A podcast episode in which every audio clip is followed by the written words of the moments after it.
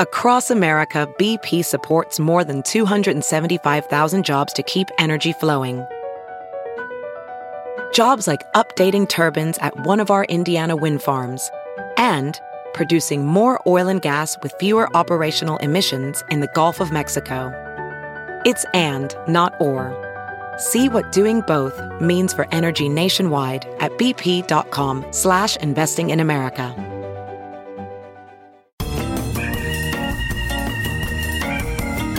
And now your host, Chicago Reader columnist, Ben Joravsky. Hello, everybody. Ben Joravsky here. We're calling this All Alone Again Thursday. And here's why. Woke up this morning and what did I see? An editorial in my beloved bright one, the Chicago Sun Times, slamming the Chicago Public School Teachers, Chicago Teachers Union, for uh, threatening to go on strike. It's the second Sun Times editorial of its kind in the last, I don't know, 10 days or so. Boom, boom. This time they're mad at them for raising the issue of homelessness, even though teachers have to confront the issue of kids who have no home all the time when kids just want to come to their classroom, moving from one school to the next. It's an issue that confronts teachers, but apparently they shouldn't talk about it with Lori Lightfoot. Then, boom, editorial in the Chicago Tribune blasting the teachers. I can't even keep up with all the editorials in the Tribune blasting the teachers. I, if you go back historically, I can't recall ever once a Chicago Tribune editorial standing in solidarity with the teachers, uh, asking for a raise. I've said this once, I'll say it again. I think the first strike was late 60s or so. If the Tribune had its ways, teachers would be making the same salary they were making in 1968. Anyway, this um, this particular editorial said teachers should not go on strike for the kids. Suddenly, the Chicago Tribune is very concerned about the kids. They're just very worried about the kids because the kids cannot miss one day of school if the teachers go on strike. I share their concern. I hope the teachers don't go on strike. But it's really interesting, D, how the Chicago Tribune could love kids so much and have such disdain and, and hostility for the people who teach them. All right. Then we got to John Cass, uh, young Johnny Cash, not Johnny Cash. All right. There you go. okay. My millennial listeners, wait a minute. Isn't it the man? Ring of Fire? Yeah, Ring of Fire. I love that song. No, John Cass. We've dealt with this before, millennials. Pay attention. Anyway, John Cass writes a column for the Chicago Tribune. As I point out, he's a little to the right of, oh, Mitch McConnell. But I said, well, you know, Cass is going to stand up for the teachers because he likes to be the sort of the voice of the little guy, right? there. You know, he's not going to stand up with the corporate elite of Chicago and uh, Mayor Lori Lightfoot, the boss of Chicago, right? He's going to be with the teachers, right? Uh uh, negatory. he was right there with the Tribune, bashing the teachers. He had an interesting little theory. It's very Chicago. His uh, his suggestion. Now, follow me in this one, folks.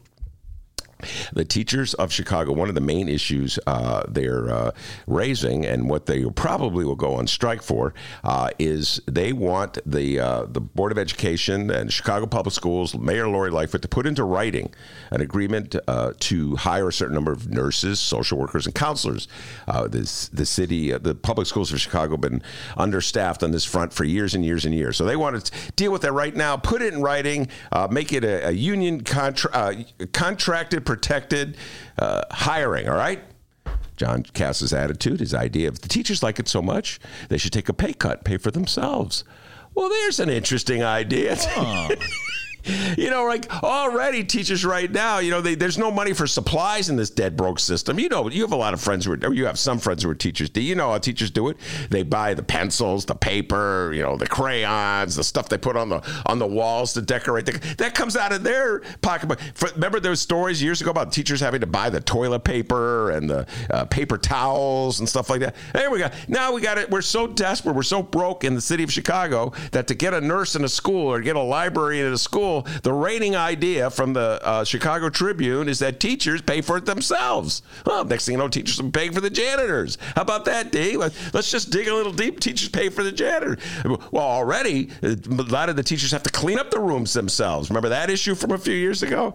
Very interesting idea from the teachers pay for nurses. Here we go. Because, you know, wouldn't want the taxpayers of Chicago to have to worry about that uh, or, you know, the powers that be, what have you. So interesting. Not a lot of allies in the media when it comes to the teachers. D. In fact, if I didn't know better, D, you know who I'd say was on the side of the teachers? Uh, you and me. Oh, poor teachers, guys. I hate to say it. Not a lot of friends in the media. You and me, D. That's pretty much it. That's why I said alone again naturally. That's actually not true. Maya, comes in the studio on Tuesday. I said, Maya, just instinctively, which side are you on? She looked at me like, a, teachers, of course. Miles will be in here a little while from in these times. He's on the teacher. D, isn't interesting? Everybody that's on the side of the teachers to Chicago media could fit into this little studio. oh, gosh, it's so fun. I thought Chicago was supposed to be a working class union town. Here's the deal, folks. I say this if we can't afford to hire nurses, and if the reigning idea from the largest newspaper in the city of Chicago is that the teachers should dig in their pockets to pay for the nurses, I have a suggestion. What's good for the goose is good for the gander.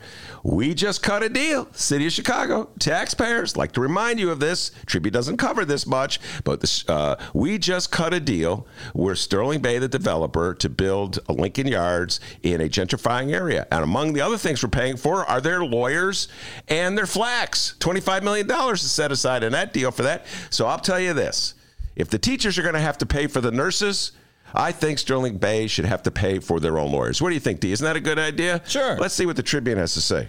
Oh, there they are under the table, D. Come on out. Oh, I'm scared. uh, teachers paying for nurses. At the table at the Ben Joravsky Show studio. You know what? But we lost the. We, we changed things around so the cover. At least the, like Oh, the gag. You, right, you are so gag. inside baseball right now. Anyway, uh, what a what a warm, uh, friendly town it is in terms of the media's reaction to the teachers. Teachers, pay for your own nurses. The young man from Alton, Illinois, the pride and joy, yes indeed, of Southwest High School or Southwestern High School, the doctor with the news. All you have to say is Dennis with the news. Waiting for that day. How's it going, everybody? We begin with what's happening in Chicago and or Illinois this afternoon. First up, our Illinois Governor J.B. Pritzker. After years of neglect, Illinois is finally getting its mojo back, His and third- we're open for business. Sorry, JB, to you interrupt. almost cut him off Oh my goodness! His Thursday plans involve a trip to Chicago's Thompson Center to release recommendations from the Pension Consolidation Feasibility Task Force. Mm-hmm. Hey Ben, remember that time a uh, couple of weeks back when the FBI raided the offices of Democratic Illinois Senator Martin Sandoval? Remember that? yes, indeed. Yeah, me too. Well, we're learning more about the reason why. And sadly for Sandoval, no, this is in fact not one of the most epic birthday pranks of all time. I looked it up online. His birthday's in January. Wouldn't make sense to do it now. It's October. So we learned last week that feds were looking for information related to concrete and construction businesses, lobbyists, and public officials, and items related to any official action taken in exchange for a benefit. So that was last week. And today, well, the plot thickens. It looks like Crain's Chicago Business got the scoop. Damn it! Was it was it Greg Hinz, our good friend? I was not Greg Hinz, your good friend, and the best poker player in all of Chicago. Nope. Uh, not really, but whatever. Let's make I'm trying to get good. that Greg Hinz interview, all right? You Uh, keep great. ruining it. great poker player, Greg. What a great poker face he's got. You There don't know what he, he, he could have two twos or three aces. You wouldn't know from his face. Thought you were saying like ballet tutus. you know what they say. You got to know when to hold them, know when to fold them. And that's what Greg Hinz that, says. He's yes. really good. he knows his poker. All right. I think we're going to get that interview. All right. Uh, Crain's Chicago Business got the scoop here. ComEd and Exelon are being asked for records of communications with State Senator Martin Sandoval. Commonwealth Edison, along with parent Exelon, received a grand jury subpoena October 4th requiring, quote, production of records of any communications with certain individuals and entities, including Illinois State Senator Martin Sandoval. The companies disclosed last night in a Securities and Exchange Commission filing. For ComEd and Exelon, it's the second federal subpoena they've received in the past three months. Earlier, they acknowledged requests for information surrounding lobbying activities from the U.S. Attorney's Office in Chicago. Oh, Illinois. And that investigation focused at least in part on former Southwest Side Alderman one Michael Zalewski's efforts to get lobbying work for ComEd, according to reports at the time. Exelon last night even disclosed for the first time that it had established a special oversight committee of its board made up solely of independent directors, quote, to oversee the company's cooperation and compliance with the subpoena, mm-hmm. any further action taken by the U.S. attorney, and any resulting actions that may be required or recommended. The committee has retained its own outside counsel, according to the filing. Mm-hmm. Well, you know, my advice, we talked about this yesterday with Robert Herguth, uh, ace reporter, investigative reporter for the Chicago Sun-Times. A funny little interview where he was talking about the man cave they have in the southwest suburbs. It's a cigar lounge where the uh, the political powers that be, you know, they, they descend into the lounge, they hide in the lounge, they cut their deals. That was pretty funny stuff. We don't know exactly what the investigators are looking for. There's bits and pieces, strands of it. We do Commonwealth Edison is involved. Uh, there is a, you know, the red light camera company is involved. It's, it seems as though it's a uh, it's it's a, a, an investigation that has many different layers to it. But I'd say this: my attitude is, uh, I, I, urge uh, Senator Martin Sandoval to employ the Donald Trump technique of responding to uh, investigations. Donald Trump, President of the United States, as you all know, everybody uh, has to has told uh, the congressional investigators who are looking into what he said and what he did in regards uh, to extorting dirt on Joe Biden from the Ukrainian president. he says he's not going to cooperate in any way. He essentially uh, gave two middle fingers high to the investigators, said he does not have to abide by their subpoenas. Uh, he does not have to turn over uh, documents or records. Uh, his people who work for him uh, do not have to cooperate, which is really interesting. I mean, you know, if he orders them not to cooperate and they don't cooperate, I think they're still vulnerable. They're exposed uh, to potential, you know, cr- criminal liability. So it's very interesting. He's saying, yeah, you should, you could go to jail over this, but you're going to do it because I told you to do it. Uh, if I were the lawyer for the employees, I'd be advising them to show up and testify. But uh, I'd urge Marty Sandoval to try that. See how far that gets him. The uh, you know that technique. And by the way, see how much support he gets for that technique from uh, the media in this town. The Chicago Tribune might as well go back to them. Speaking of them, their editorial board. Remember, they said, "D." They saw they could really see uh, nothing t- too dramatic, too dramatically wrong. It was wrong that Donald Trump was uh, apparently attempting uh, to extort information from Ukrainian president, but there was no quid pro quo. So what's the big deal? Hey, maybe they have the same attitude about Marty Sandoval. So if he gives the middle finger to the investigators, uh, to the the feds who are looking into him, maybe they'll support him. Who knows? Uh, so anyway, that's my advice to Marty Sandoval. Once again, ComEd and Exelon are being asked for records of communications with State Senator Martin Sandoval. Hey Ben, remember that time shortly after Sant what? What's so funny? Remember that time shortly after Sandoval's offices were raided when our Illinois Governor J.B. Pritzker in a public statement said that Sandoval should step down as chairman of the Senate Transportation Committee? Remember that? Yes, I do. Yeah, me too. And now more politicians are getting on board with Governor Pritzker. Politicians like Illinois Democratic Controller Susana Mendoza. We, we haven't talked to Mendoza in a while. Have you I, talked to her? Uh, not had a Mendoza report in about three months. Yeah, we got to get on that. Abdon, let's cut a deal. That's Mendoza's press guy, Abdon. Come on, Abdon.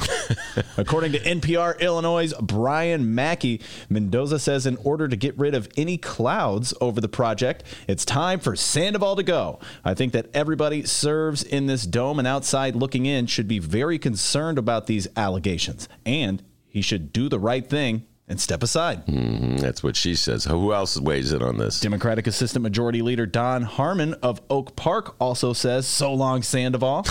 he told the Chicago Sun Times and Tina Sfondeles yeah. that it's time for Sandoval to step down from the committee. Here's the quote from Harmon Quote, It would be wise for Marty Sandoval to step down as chair of the Transportation Committee while this investigation unfolds. And surprise, we got an Illinois Republican saying that oh, Sandoval oh, should step surprise, down. Yeah. Not really news, really, but Here's Republican Senator Bill Brady on Twitter. Quote, given the seriousness of this matter and in order to protect the interest of our Illinois residents, I believe he should be removed from serving as chairman of the Transportation Committee or any committee. Yeah. Mm-hmm. So those are a few of our pro so long Sandoval politicians.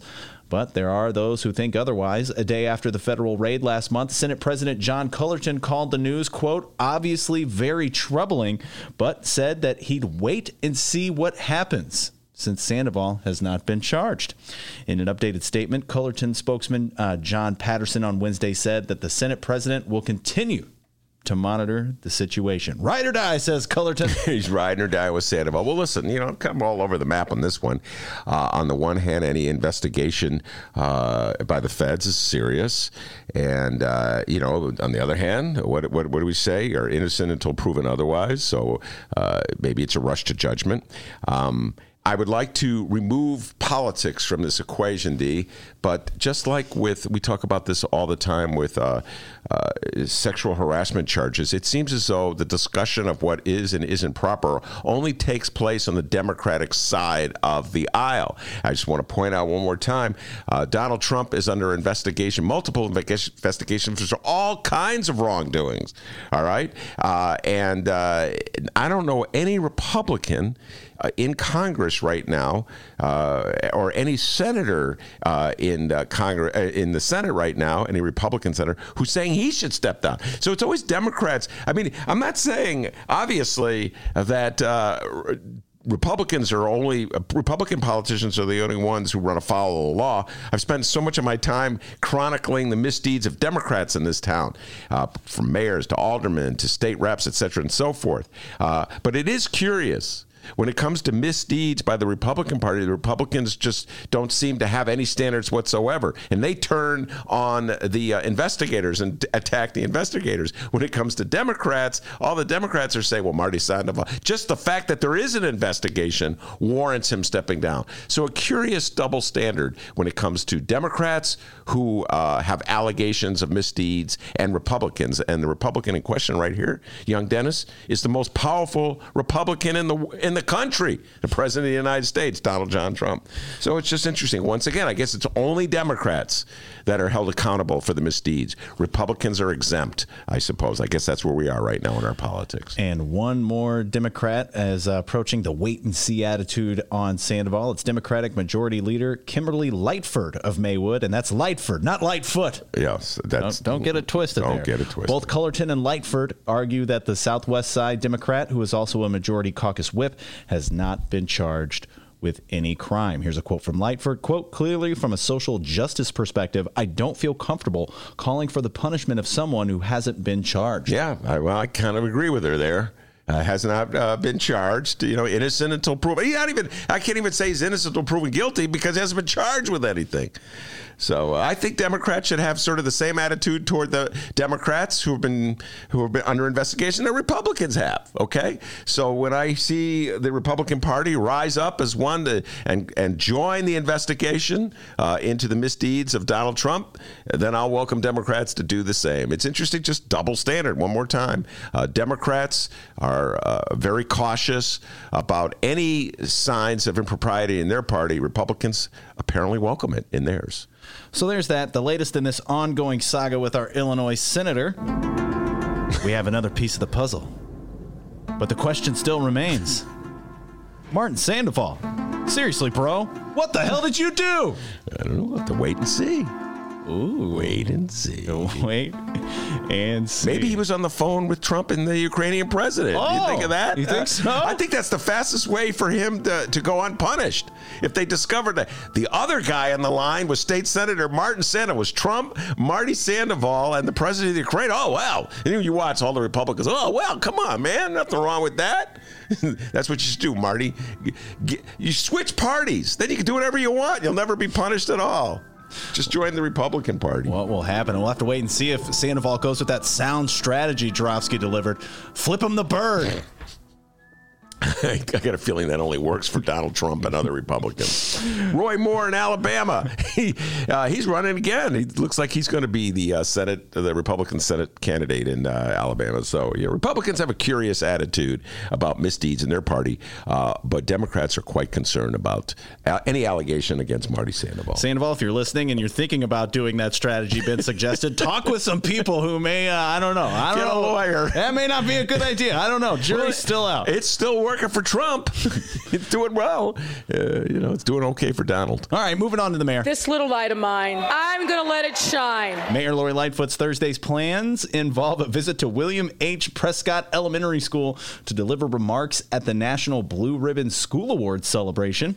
In the evening, she'll deliver remarks at the Chicago Public Library Foundation's Carl Sandburg Awards dinner at University of Illinois at Chicago's Dorin Forum, where author George R. R. Martin, aka the Game of Thrones guy, will be honored. Ben, I know you love Game of Thrones. You're going to be at this event, right? Uh, no, negatory. You know, I've never seen a, an episode of Game of Thrones. Have Me- you? Oh, I've seen the last one, and I saw the I saw it for like maybe ten minutes. And I fell asleep. Yeah, no. So anyway, But you're uh, not going to this event tonight. You're going to be at Sidetrack That tonight. is correct. I'll be at Sidetrack with Maya, and we'll be uh, interviewing various activists uh, in the city of Chicago, the LGBTQ community, and uh, getting ready for the town, uh, the town hall forum. CNN is sponsoring, so yes, that's where I'll be, and I'll miss that function at the uh, library. We encourage you all to join us if you got no plans. 3349 North Halsted in Chicago and Boys Town. Sidetrack.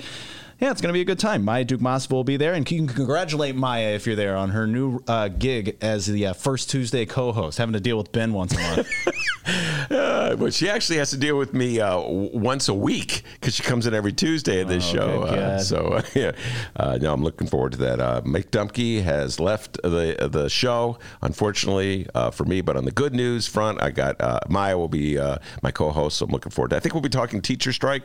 Uh, hopefully, there will be no teacher strike. That's, I'm rooting for it. I, I'm hoping they cut a deal, uh, and that Lori Lightfoot's going to a school. Did you say today? Yep. Uh, it's clearly to uh, you know identify herself as somebody who cares about public schools as we head into this contentious last few days uh, before a potential strike. So I'm hoping there will not be a strike, but uh, one way or the other, we'll be dis- discussing the relationship between Chicago's teachers and the Chicago Public School and the mayors at the next um, uh, Hideout show, first Tuesday. and a certain 2020 presidential candidate will be showing up at Sidetrack tonight, which explains why Ben's wearing that nice shirt today. I wore one yesterday. Why? Marianne Williamson. By the way, where's your tie? huh? Where's your tie? I- you got to see Marianne Williamson tonight. You're not wearing a tie? Ah, you know, she likes the casual look. I've heard. I don't know.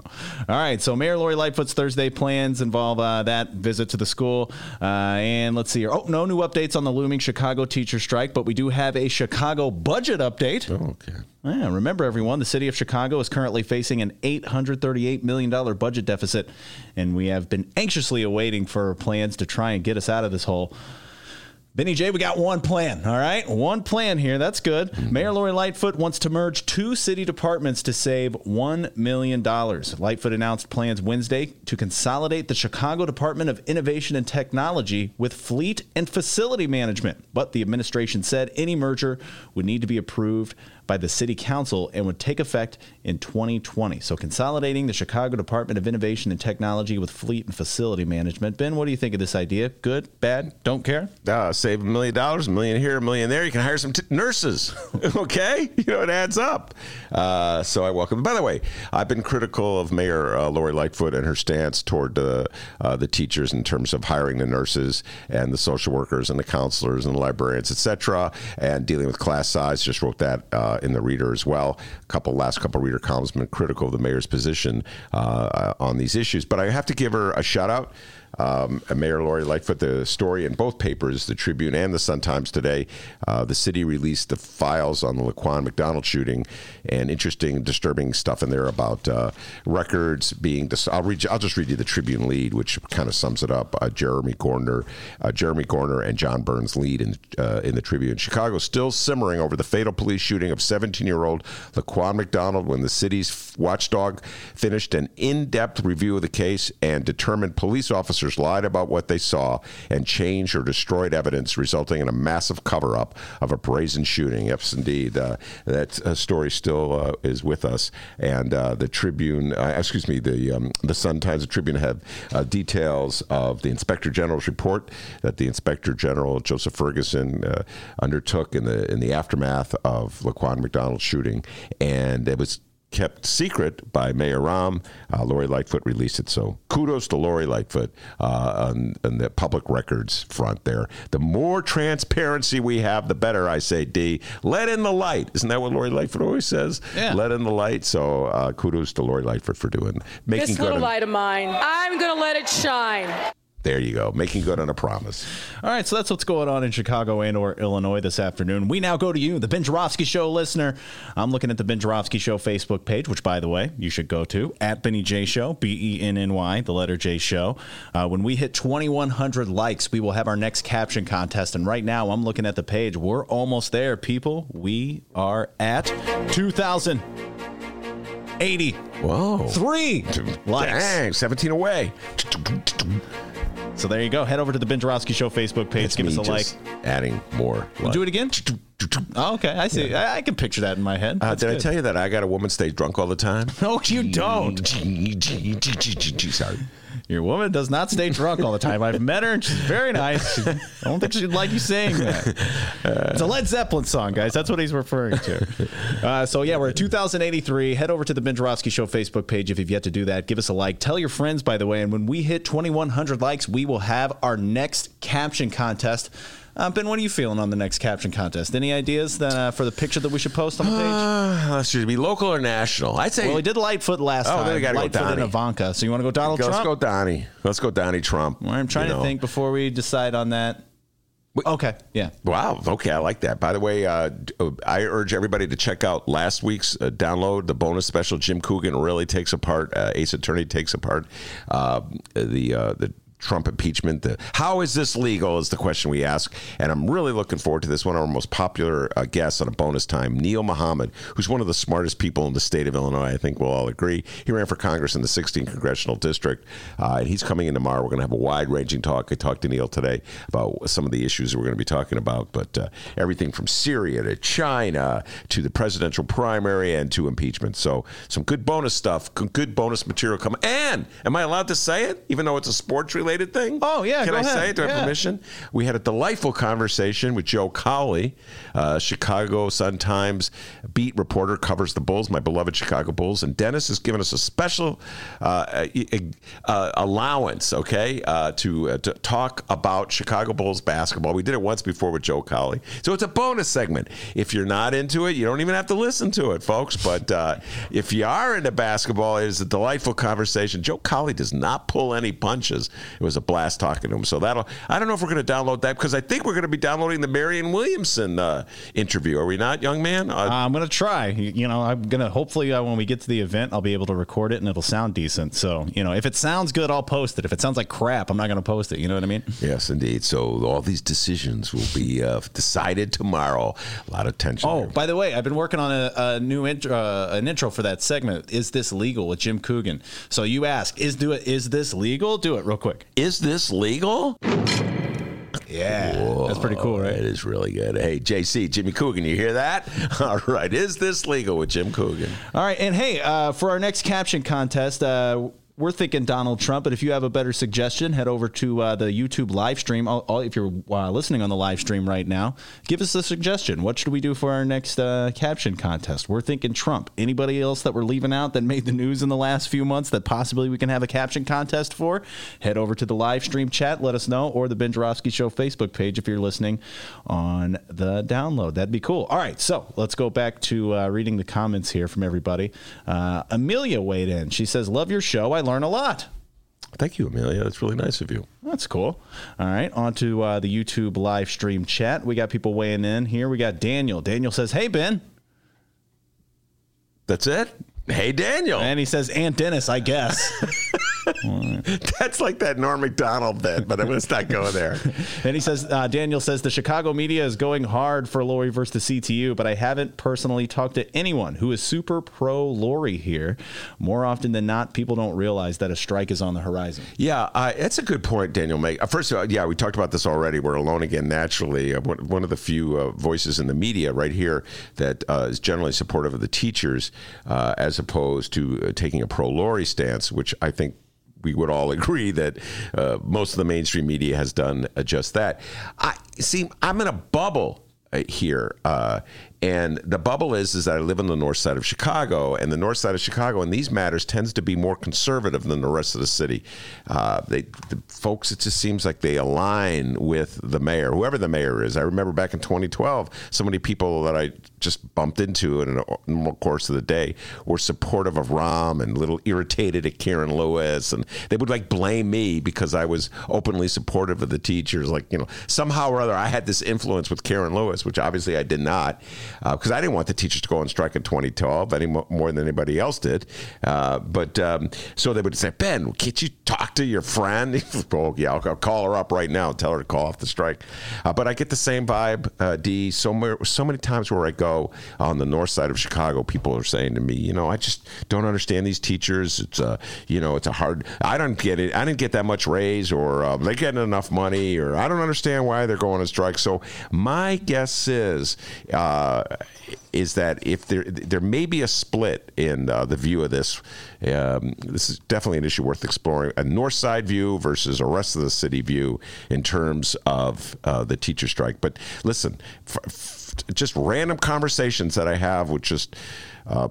People I bump into on the north side of Chicago who vote liberal when it comes to presidential races, but are a little more conservative when it comes to local issues. It seems that these people are on the side of Lori and don't have a lot of sympathy uh, for Chicago's teachers. All right, let's unpack the news happening in Chicago and or Illinois this afternoon. No Wednesday public events scheduled for our Illinois Governor JB Pritzker. So Ben, it's like 1:12 in the afternoon on Wednesday. Pretty nice day out. What do you think the governor's doing right now? What is the governor doing? Well, is his leg okay? His leg seems to be doing fine. So he doesn't have to rest his leg? No, no, he's up and at it. Uh, so, uh, he is probably listening to the show. Okay. that's what he's doing. You- Because you need huge both fan of Sergio. Mims, so he's listening to the show, getting ready to hear about Dolemite. I like how you asked if his if his leg was okay, Yeah. and then oh yeah, well he's listening to the show. You need both legs to listen to the Ben Joravsky show, apparently. Yeah, that's what he's doing. He's listening to the show. Okay, nothing else, huh? All right, no Wednesday public events also for Chicago Mayor Lori Lightfoot. What do you think Lori Lightfoot's doing Oh, right she's, now? Right now, she's definitely listening. She's listening to yesterday's Stacy Davis Gates interview, Oh, I'm which sure she's she finally is. catching up on yesterday. She's not happy with that interview. You see that little steam coming out of her ears?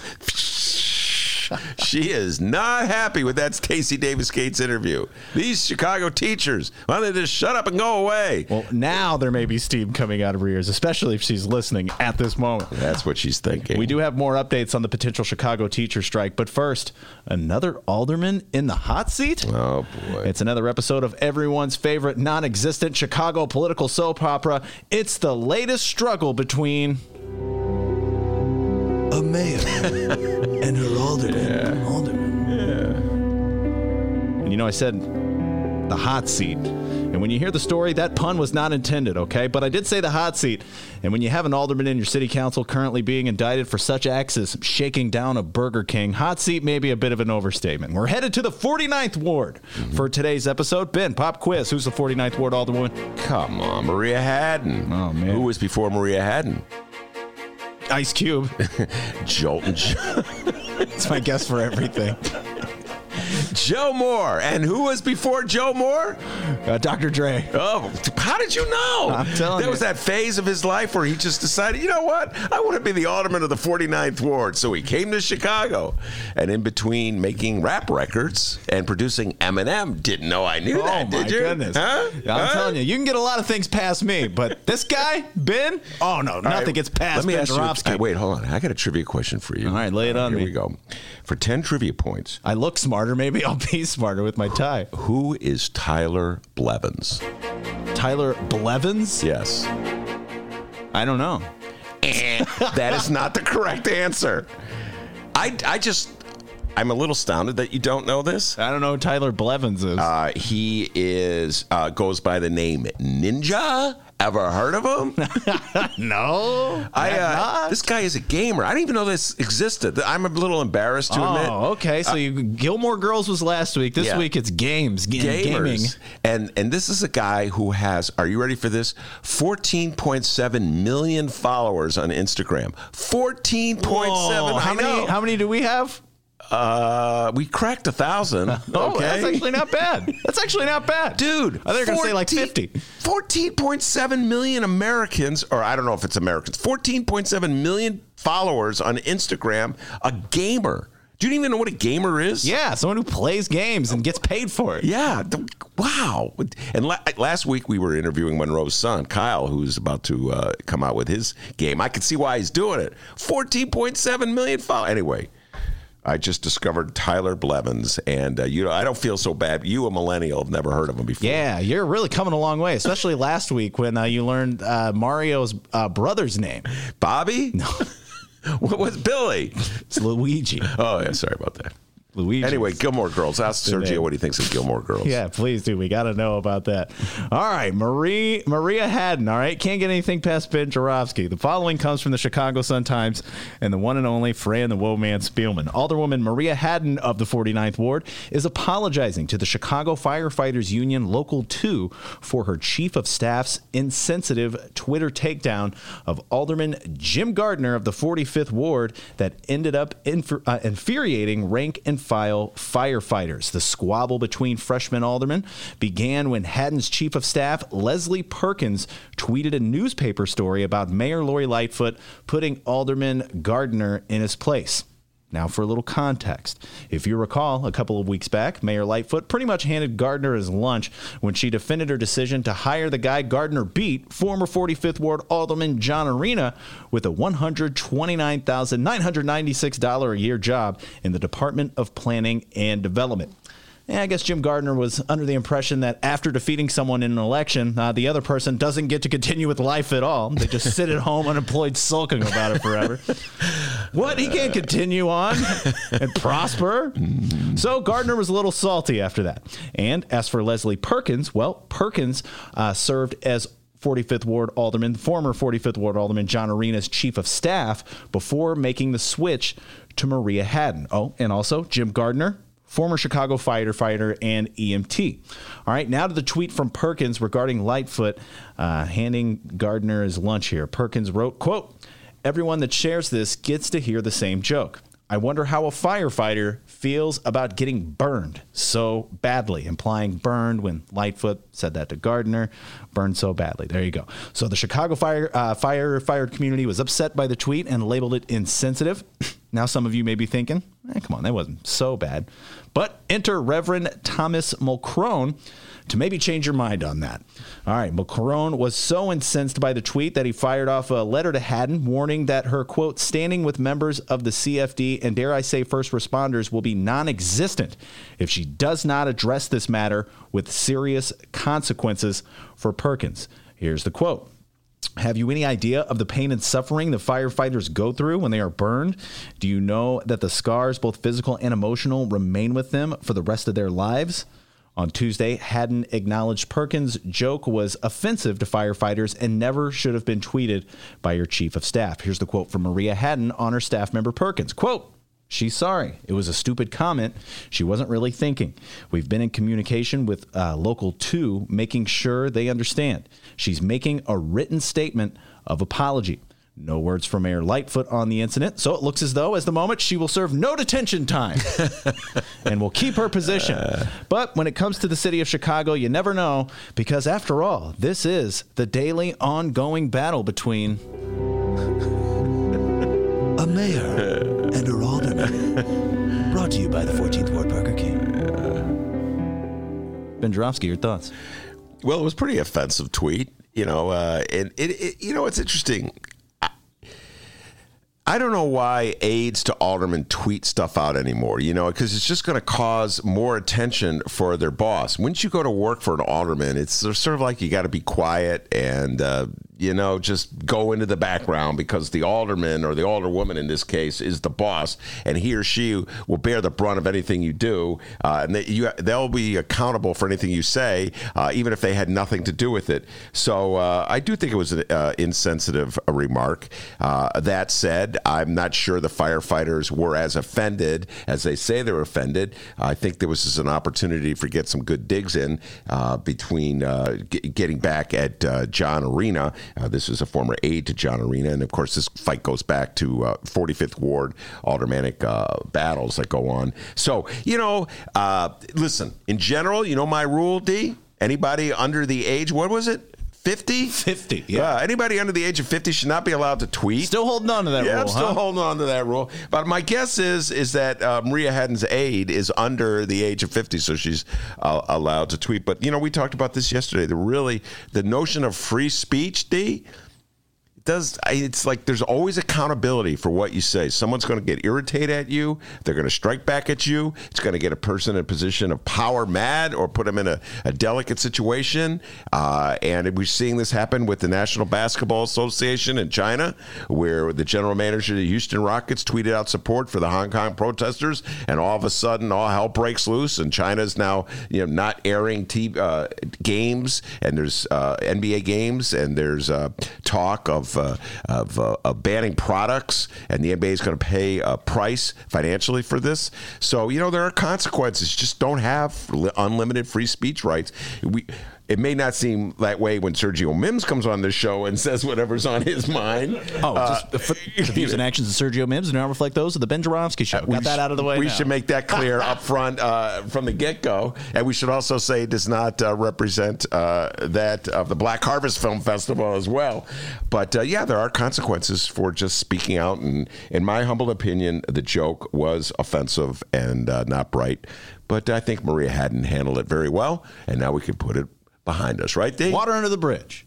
Yeah, uh, and uh, Lori Lightfoot just sort of dodged that one. I mean, that was really a fight. That's really a story of an alderman and her alderman. If you know what I mean. But yeah, you know, Lori's like nowhere near. To, Don't touch me with that one. Well, I think with all that's happening right now between our mayor and the Chicago Teachers Union, and maybe this Maria Hadden thing is way at the bottom of her list. You know what I mean? Yeah, she's got bigger fish to fry. And speaking of, oh wait, hold on. This milk thing, you got we got to turn the buttermilk thing over. Hold on. Hang tight, everybody. this looks like we got buttermilk sitting there. It's a missing thing. Oh yeah, Peter Janko will be coming in the studio this Friday. He gave me that uh, that missing. Yes, He, got, missing. he was fired and then he's Yeah, missing. Get yeah, it? Yeah. yeah, and now he's rehired. It's a joke now. All right. And speaking of, we have an update on the potential Chicago Teachers Union strike, opening a new front. Well, this comes Did from they cut a deal? No deal has been cut. right. The big update that we're all waiting Yeah, for. they cut a deal. When you have a, when you say you have an update, I go deal cut. No, not not that update. Just uh, more side updates, I guess. This comes from CBS uh, Chicago, opening a new front in the ongoing contract dispute between Chicago Public Schools and the Chicago Teachers Union. Mayor Lori Lightfoot complained that the union is holding up negotiations over demands on affordable housing policy. In a statement Tuesday night, Lightfoot said that the union's contract with CPS is, quote, not the appropriate place for the city to legislate its affordable housing policy. But CTU responded Wednesday morning that 17,000 students in the district are homeless. This is a quote here from the CTU statement on Facebook. Yet Lori Lightfoot insists on mocking us instead of discussing the housing needs of those students and their families. We have more from the CTU statement on Facebook here. I'm just going to go ahead and read it. We have nearly 17,000 homeless students in CPS, yet Lori Lightfoot insists on mocking us instead of discussing the housing needs of those students and their families. Our contract proposals demand CPS hire staff to support CPS families in danger of losing their housing and advocate for a program that financially helps our PS RPs and new teachers purchase a home. The mayor finds them, quote, unreasonable. Yeah, well, who knows what was actually said uh, behind closed doors during those negotiations? But clearly, Lori Lightfoot saw an opportunity to get a dig at the Chicago Teachers Union and play on a theme that's her favorite theme, the one that she and her uh, her supporters have been articulating, and that theme is this: the Chicago teachers are not really interested in reaching an agreement with them. They just want to go on strike. They want to go on strike because they want to prove they're powerful. They want to get vengeance for the Toni Preckwinkle loss, uh, whatever. They want they want to uh, bask in the glory of having presidential candidates uh, come to Chicago. I've heard every single explanation along these lines to sort of trivialize and marginalize the issues that the Chicago teachers are raising. I think uh, as a communication strategy by Lori Lightfoot, it has been very effective. I'm very interested to see what Sergio Mims says about this on the north side of Chicago. I find very few people who are sympathetic to the teachers. Now, on the north side of Chicago, I got to tell you, I'm just going to uh, precede this. I didn't find many people sympathetic to the Chicago teachers back in 2012. So uh, the Northsiders in general have a different uh, have an attitude where they're with the mayor on this uh, on this fight. I'm curious what Sergio has to say about what how Southsiders uh, view it. If there's a difference uh, in depending on where you live or your background, et cetera, and so forth. So I think it's a very effective communication tactic by Lori Lightfoot, and from on that standpoint, I give her credit uh, for like in a in a, a, a PR war. But I think it's a legitimate issue. 17,000 homeless kids in the Chicago public schools. You're asking the Chicago public school of all the issues that the Chicago public schools have to deal with. That's that's a pretty important daunting issue. Just imagine if you're a teacher or a principal and your a child comes into your school in the middle of the school year from some completely other part of the city. You, you have to welcome that child. What if your class is already overcrowded? How are you going to deal with that? Is there a counselor on hand to try to help the kid adjust to a new environment? Like there could be gang issues that the kid has to deal with coming to it. So these are very real uh, problems that teachers and principals and counselors and nurses face. My, in my opinion, the city of Chicago does not want to address this in a meaningful way, and they just want to keep the con- focus on money. We're offering you X amount of mon- dollars. If, if you don't take it, you're selfish and greedy. And this is a line that you will find parroted in the Chicago Tribune on its editorial page, Sun Times editorial page, and it's very pro- popular on the north side of Chicago. So, when to finish the point, when people uh, read this story in the Sun Times or the Tribune on the north side, they'll be "Oh, those teachers." Why are they raising this issue? I like Lori Lightfoot. I voted for Lori Lightfoot. So it's a great PR strategy, and I got to tip my hat to Lori Lightfoot. Uh, but in terms of dealing with the issues that teachers are facing and kids are facing in the public schools, not much help. Now, maybe it's just me. Perhaps I'm reading the wrong websites, but it seems like the media has plenty of coverage on the mayor's perspective on this ongoing battle between the Chicago Teachers Union and the mayor. So, to hear the Teachers Union's perspective, well, we suggest you check out our interview yesterday with Stacy Davis Gates, Vice President of the Chicago Teachers Union. It's available for download at both Chicago Sun Times and Chicago Reader websites and wherever else you download podcasts. If you uh, haven't heard it, Ben, why don't you tell everybody a little bit about this interview? How was your talk with uh, Stacy? What did you take from it? Well, my t- uh, the the thing I I urge everybody to check it out. But what Stacy Davis Gates addressed a couple points uh, right up front was whether this the the this was a payback time. I asked her about that directly. You know, where are the teachers just trying to redo uh, the election of 2019 of April, where uh, they unsuccessfully backed Toni Preckwinkle and got and were defeated? Is this their, just their attempt to redo that? Uh, is this their attempt, are they grandstanding? So we got into all those issues, and Stacy Davis Gates, uh, I thought, gave some pretty strong responses. I don't want to give too much of it away, D, because you know why? I want people to listen to that. I learned that from you, all right? You went to radio school and you're wearing a tie. My God, you've come a long way, sir. So, you know what, folks? Just listen to Stacy Davis Gates yourself. Download- and by the way, she has a few things to say about the Bears. Remember that? Oh yeah, She yeah. ripped the oh, Bears. My God, all of you guys loved the Bears. Oh, Uh, God, the Bears are terrible. bef- right before Week One, all you guys were, "Ah, bear down! I love them." you know what? That's something that Stacy Davis Gates and Lori Lightfoot both agree. Bears suck. Okay, well maybe we can get some unity there with uh, with that simple thing.